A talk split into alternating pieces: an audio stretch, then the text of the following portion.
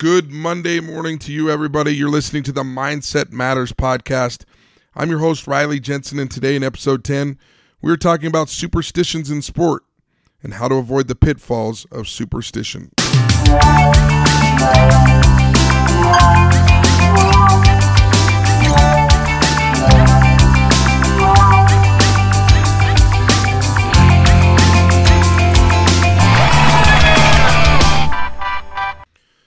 So we've all seen it. We've been around those athletes. They have these superstitions, right? All of them do it. They they they have these specific patterns or these specific things that need to take place for them to be successful. And everybody's always asking the question out there because from time to time we see them be successful. What you don't see is all the times that they're not successful because they let this superstition really become part of their success or their failure. If things don't go perfectly right with their superstition, then they don't think they can be successful. As a young boy, I remember, I don't know whether I was nine or 10 years old, but my dad was, he was really into the psychology of sport. He wasn't, he wasn't uh, a master of it, but he was a coach. And so he was very concerned that I would be one of those players that got into superstition. And I don't know if it's because he saw the beginnings of it with me or what the reason was, but he was very worried about it. So he was always telling me, like, hey, look, you can perform well, Riley, whether you put your left sock on first or your right sock. You can perform well whether you ride your bike to the game or whether you get a ride with your parents. It doesn't matter what happens, you know, before the game starts. You can always play well. And I'll have to ask him if he was worried about it or if maybe he was worried about some of his own superstitions that had affected his play in his life. I don't know what it was.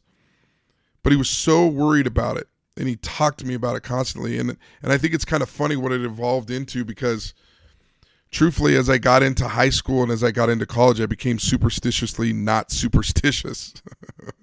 Meaning I was doing everything I could to do a different pregame routine so that it wouldn't matter. I was putting on my right sock, then my left, then my left, then my right. I was driving a different way to the stadium. I was riding my bike to the stadium. I was hitching a ride to the stadium. I was listening to music one week, then I wasn't listening to music. Whatever I could do, I was making sure that I was not superstitious. And ironically, it was a superstition because I needed to do something different every game or I felt nervous about the game. So the question is, are superstitions good for you? I look, I don't know. I don't I don't know the superstitions are bad. I think that a good pre-performance routine can be very very solid and I think science proves that it can bring down pre-performance anxiety for you. So let's talk about the definitions. A superstition is a belief or practice that is irrational. Are you irrational about your pre performance routine? If it gets messed up, can you still perform well? I would argue that if if you can't perform well because your superstition or your pre-performance routine is messed up, then maybe you need to lighten up a little bit on that pre-performance routine. The definition of routine is a sequence of actions regularly followed.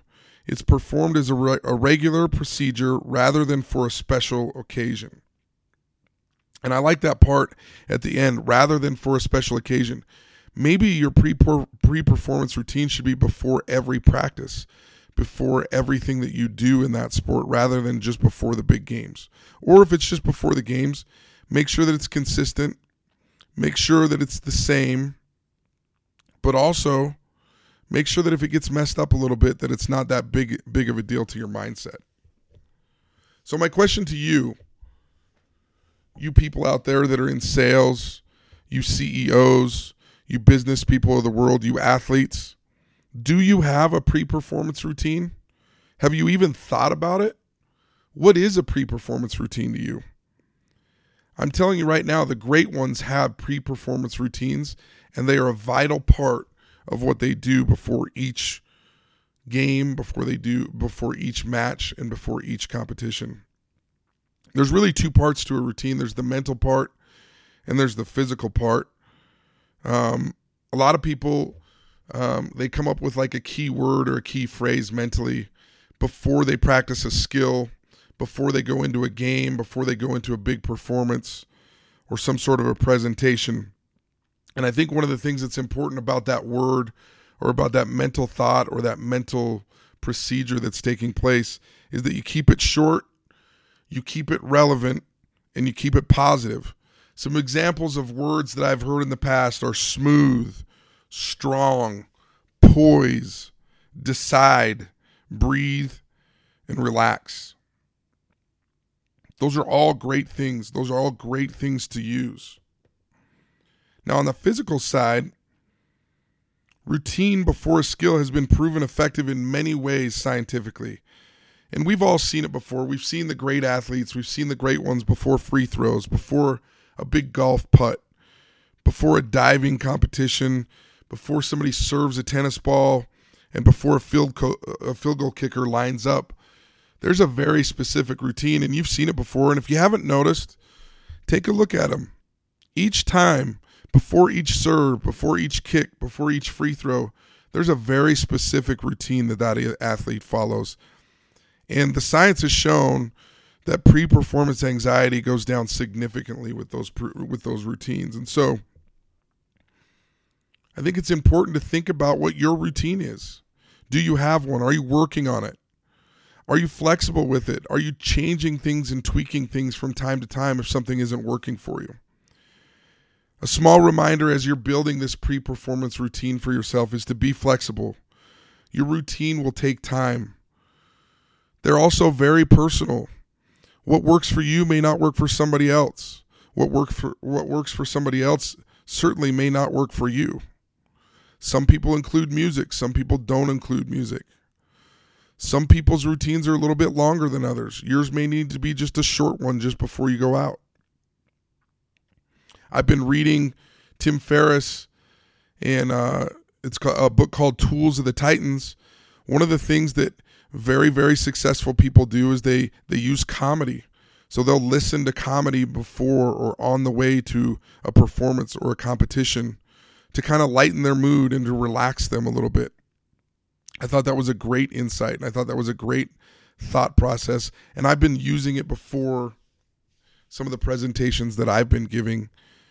And so those are some of my thoughts. I'm really super interested in some of your pre performance routines, some of your thoughts, some of the things that have worked for you, some of the things that haven't worked for you. That's all I have for today. Remember, you can reach me via email at riley at headstrongconsulting.com or via Twitter at Riley Jensen. That's at R I L E Y J E N S E N. I'd love to hear from you. I can't wait to hear from you. We're getting more and more listeners. The momentum is building with the squad. We're glad you're here. Please stop by again tomorrow because tomorrow we'll be talking about the word should and how to reframe that form of self talk.